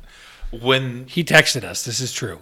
I was like, I kind of hope they don't overrule this because they're going to get the ball at the four yard line and punch it in for a touchdown. And then it's going to go against, you know, our defensive stats, our red zone stats. I was like, we're going to win this game. At that point in time, I was super confident. I was like, just let them score. Yep. I what's to say? Agree. what's to say? Like after the Humphrey interception in the third quarter, that the defense wouldn't have got the ball right back. Probabilities. It's called math, Brent. I thought you were the stat guy for the. Stop. Um, Corey Corey Bleak asked uh, as a follow up question, why is there no consequences for a QB throwing a pick? If you turn the ball over as a running back and sit a whole quarter, would it be fair to sit a series as a quarterback? Does fairness even factor in, or is that just too risky to bench the QB? I think that it's pretty clear right now by now that in football there are rules for 21 guys and then there are rules for one guy. And quarterback's just different. It is. That being said, did I feel like they should pull Cam after the first pick to put in Chris Brown? Yes, I did. I mean, let's be fair. Okay. Okay, sometimes not all picks are the quarterback's fault. But not in the game That we first first pick. on Saturday. I don't know. Sometimes, Sometimes. coverage breaks, the receiver runs Yeah, the wrong I think route, the the, reality receiver is tips the ball up. That it's viewed like you should not ever fumble the ball because you're carrying it and there's no excuse. When you're putting the ball in the air, I mean, there's a lot that can happen and you're relying on a lot of people besides yourself. That's probably the answer. That's probably Yeah. the answer. Yeah. Yeah. How do I know? Quarterbacks are special. Josh Sampson asks about the running back group stepping up. Childs was great, showed his mental toughness. I agree. He did. He he came back, and I really liked how he bounced off of the first hit a lot. Yeah. you know, he'd do this spin off every time and fall forward. Junior Bergen looked great. Kid is really a wide receiver, but he's proven on the stage. Um, no update on Harris, except we all expect him to be back after the bye. That's the impression we have, but we know nothing. Yeah. There was a question somewhere in here, and maybe it was on eGriz, so maybe we'll get to it, but let's just tackle it now. When Harris comes back and Osmo comes back and Yeah. eventually Knight comes back, we are going to have four running backs who are either sophomores or freshmen. Is Knight a junior? Yeah. Okay. Yeah. But Um, yeah. It's a logjam. It's a logjam. Yeah. So what do we do there? Well, I'm going to guess we'll presumably see some attrition. I just I can't imagine. And then Drew Turner and other guys as well too. So it, or will there be a position I, change? I don't am know. Oh, a big Drew Turner fan. You guys have heard me talk about him. If Drew Turner's not getting anything but mop up carries right now when all those guys are hurt, I don't think Drew Turner's Yeah. part of the QB or part of the running back Yeah. rotation. Yeah. It bums me out because I really like him and I wanted him to be our short yardage back. And maybe he'll become Still that. could be. but Yeah. Yeah. yeah, I you just- guys are right. if it's next i mean assume who knows how the rest of the season goes if if like where osmo and knight fall into that picture but like especially if you're looking at this roster next year where it's harris osmo knight childs You know, the, I- what I could see, go ahead, Luke. I, I, I was gonna essentially say what you're about to say. What I can see is Knight Harris Childs.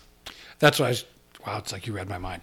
Like I, I- I could see Osmo being the odd man out, only because the the style of the offense seems to fit these kind of smaller, fast with a good O line backs, and and you have you'll have Harris and Childs for a bunch of years, and you know if you're gonna, I, I we never know. Fans never know, and they shouldn't know um, the full distribution of scholarships, right? But you know, you think if you're you got a finite number of scholarships, you know, Knight's gonna get a full probably. He's the you know holding records at UM as a running back um, Childs has shown us already in two games that like he can he can play running back at this level.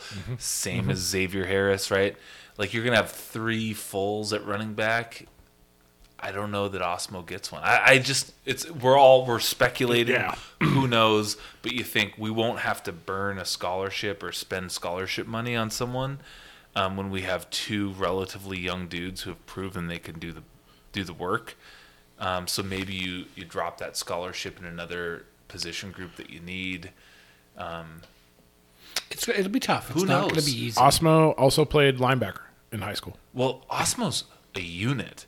That's the thing. He could also play on the other side of the ball. I'm I, I I'm thinking, um, that's a that's a big dude, and who's clearly athletic if he can play running back at this level. So, um, yeah, maybe he finds another spot, um, fills a gap. Who knows? Who knows? And we also have Coulter Jankaro. I mean, we've got other guys. I mean, so it's like, and obviously that's kind of looking ahead to the future. So uh, it'll be interesting to see how it all wraps up. yeah, that question, Mike, came from Everett Grizz, who had a question for James, but I'm guessing James is probably. Uh, we hit can the sack. we can answer it for him. okay. Um, do you do you feel like you know James well enough? He would answer this question appropriately. Would he rather you, Mike, take him to Disneyland for a week, or the Grizz win the national championship?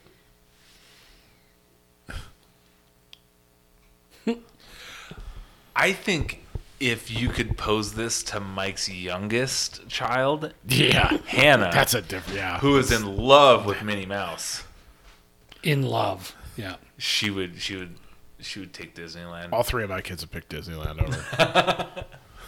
Wouldn't I think James would pick national championship because I don't know that James knows what Disneyland is. I would love to take James to Disneyland. Um, COVID kind of threw off our plans on that. Yeah, but yeah. you know, sooner or later. Uh, Everett was wondering, um, the beer garden needs a name. What should it be? I mean, the Grizz Fan Pod Beer Garden. you're welcome. You're welcome. Yeah. Yeah. He's also wondering if the Grizztix website was designed by somebody with a flip phone. Oh my god. That's site's terrible. I, I legitimately had to text someone who works in athletics to figure out Grizz ticks this weekend. I, I'm ashamed, but it was like Saturday morning, 8:30 a.m., and I was like, I, you know, this is like I, I mentioned ticket. earlier. This This, happened to is me. the first time I've been a season ticket holder. How do I actually get these mobile delivery tickets? I couldn't figure it out. I wound up having to print mine. It's a piece of paper. I gave up. It's like this is stupid. Yeah, and the the person I talked to said he's like, I've spent so much time explaining the season ticket holders. He's like, I feel like I've talked to every one of them, and there's like eighteen I will, thousand. I will say the athletic department has been very helpful. Mikkel Oh, yeah, was- absolutely. was great.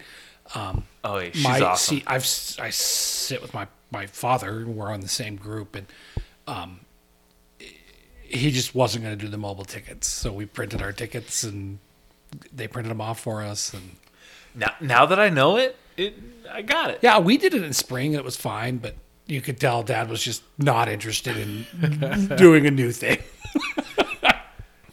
Uh, let's see. PDX Grizzly uh, asked a couple questions, like talking about um, the kind of the three three five. We talked on that. Uh, what do we have any further theories on Cam Humphreys? What he calls unease or slower starts that we kind of talked about. I don't know if I've got any further like theories towards it. I think it's just game experience. Yeah, I think you're right. Um, how much ice in metric tons did Western Illinois use after the game, both in Missoula on the way back to Boy, Illinois? they were beat up. Oh man, I hope no one was seriously hurt, but holy cow, they had a lot of guys dropping. Uh, more questions, running back depth, and then I gotta scroll a little bit. I don't know if you got any others in front of you, Mike. Oh no, wasn't even looking. You're all right. Um, yeah, Day Day asked if we thought it took forever to get in the stadium compared to last year. Um, so we had a, uh, we did not have a pick one question from CDA. It's because he deferred to We somebody else. deferred to Ursa Major, who, because the question was prefaced with with all deference to CDA. hey, Ah, look who's okay, here. so James. James is still up. Hey, James, we got a question for you, buddy. Um, would you rather you and your dad went to Disneyland for a whole week or the Grizz win the national championship? Grizz win the national championship. All right. Oh, you solved it. Yeah. That's the right answer on so many levels. All right, you get to come back next week. It's the same. Dad's going to be about six grand richer, too. Awesome. Thanks, buddy. Uh, so Urs asked this question. I'm gonna I'm gonna um, edit out a little portion of it, but um, for a lot of the Egris listeners, there's uh, there's a certain character, a, a Mr. Growler, that is um, An asshole. Yeah, there we go. And um, so the question is this, uh, and for those that don't, uh, on the Egress message board, this guy is kind of like the, the king of the assholes on the board. And so, um, I mean, he is, right? Like, uh, I don't know. And so the question is this you got to pick one. Uh, the Grizz go on to be undefeated and unscored upon for the rest of the season. No points at all.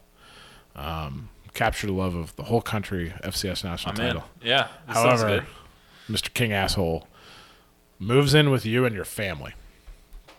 Um, you're required to have family dinners together, spend each evening listening to this individual give advice on parenting or work, uh, explaining to you what you clearly don't understand about football, uh, reliving up made up valor as a club baseball player, and listening to his musings on um, outdated um, or, or just uh, inappropriate uh, slurs and and cl- cl- things like that. So um, just yeah.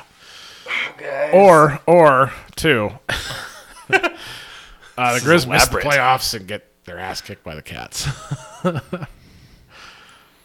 I love my family too much. I I'm love my sorry, family too much. Montana. We're, we're missing the playoffs and losing to the Yeah, Cats. don't, I- don't buy don't buy your yeah. tickets to yeah no. this Okay, one's- guys. I, I- I will go with that bobcat tattoo on my neck from the week before, but the, the, this is too far. Sim- similar similar to CDA's Bladen stuff. I feel like I have to take one for the team here. Because I mean, and I, I'm not looking for sympathy here. I don't have a family. uh, it's me, uh, me and this king asshole can just hang out, and he can like not give me opinions on family. Perfect. I don't know. So Maybe I could handle it for a year, 365 days. Uh, let me see. The next year. Yeah, next year. Full year. Guys, I'll do it. Whoa. I'll, I'll do Oh. it. I'll do it because you know I, I I'm not gonna ruin a marriage or a family, and you guys would. So I'll take one for Grizz Okay. Nation. All right. All right. Then we're gonna name the beer garden after you. Yeah. Um, Yes. It's the Luke Alfred Memorial Beer Garden. So CDA Grizz does follow up with a couple clarification questions, wondering if one, we can refute everything he says to try to make him cry. Uh, two, can we make him sleep in the yard? Uh, three, can he sit at the kids' table at home? Uh, and if we go out to dinner, does he have to order from the kids' menu? and CDA asked for if he can set him up with his extremely single mother-in-law. yes to all of those. Oh my gosh, that's great. um, yeah, and then um, you know, small sample size question. Uh, but after two games, where would you rank this defense going back to the '95 title team? And then question two is Dola back. Um, I I don't know. well, it's better than the defense of the 95 title team. No offense to them. They were good, but They I were mean, good, the- but I the don't- 2001 defense. Yeah, the was, two, of the two title teams, the, pinnacle of 2001 defensive defense title would teams, be yeah. the one that I would hold up as the. yeah. I'm thinking 01, 07, and then this team. Right, and so Yeah. we're at least top three. We need more data For points. this era. Yeah. Yep, for this era. So- and and again, yeah, Mi- Mike brings up an important important point. If you guys have opinions on um, stout defenses, probably before '95. Those Camellia Bowl defenses were legitimate. They were great. So Oh, Zero zero tie. Yeah, Holler at us if you guys have some thoughts on like pre '95 teams. Please do. Yeah. I, I was too young to know. And As we video were, yeah. evidence is sparse. yeah. Can't find it on YouTube. Uh, Grizzly Ordigger asks if we have any idea uh, thoughts on the early bye week, pros or cons of the early bye week. I mean, it's kind of a bummer. It is what it is. I think that if there's anything, it lets them get two live games where they look good and then get into film and tweak a few things, kind of be like, okay, you know, this is what's working, this is what's not, and then jump into the, for the stretch. I Yeah. would love for it to be later, but it is what it is. Yep. Yep. Um, couple more questions. I think we've kind of covered some of this. You know, linebackers, running backs, uh, these kind of things. Stillwater Grows wants to know where they can find our episodes, but someone kicked them the link, so we're good there. Um, how many teams? Yeah. Okay, that question's answered. Yeah. So I think let's see. That does summarize what we've got on Egris, and I think Twitter as well too, right, Mike? I don't think we had anything else. No, I think we covered them. If Cool. we missed it, sorry. Yeah. Sorry. Tweet at us next week. We're gonna probably need some more stuff because we're not gonna have a Grizz game to recap. All right. Luke, anything else from you this week? No, I, I'm well. Only that we have some really fun games to watch. Again, we've got Eastern Washington playing Western Illinois. Um, MSU is playing San Diego State, and then of course Weber playing James Madison. So uh, even though the Grizz aren't playing, there's three good games. It'll give us a lot of data points about the landscape of SCS football and the Big Sky. So it's a good time to be a Big Sky Conference football fan. Yeah, and E ESPN Plus is fun. It's fun to have our games on though. It is fun. Yeah, I've enjoyed it. Yeah, I mean, and being able to hop back and forth a lot more easily and Except do for the, the Eastern game that didn't show up last week. But that was that the one on the stadium app. No, it was see it what was I'll it was a Oh, oh, the feed just like E ESPN Plus didn't pick it up somehow. cool, Yeah, cool. whatever. Anything else for you, Brent? Nah, I'm good. All right, nothing else from me. If we know you, we'll see you soon. If not, we'll catch you next week. Go Grizz. Fight on.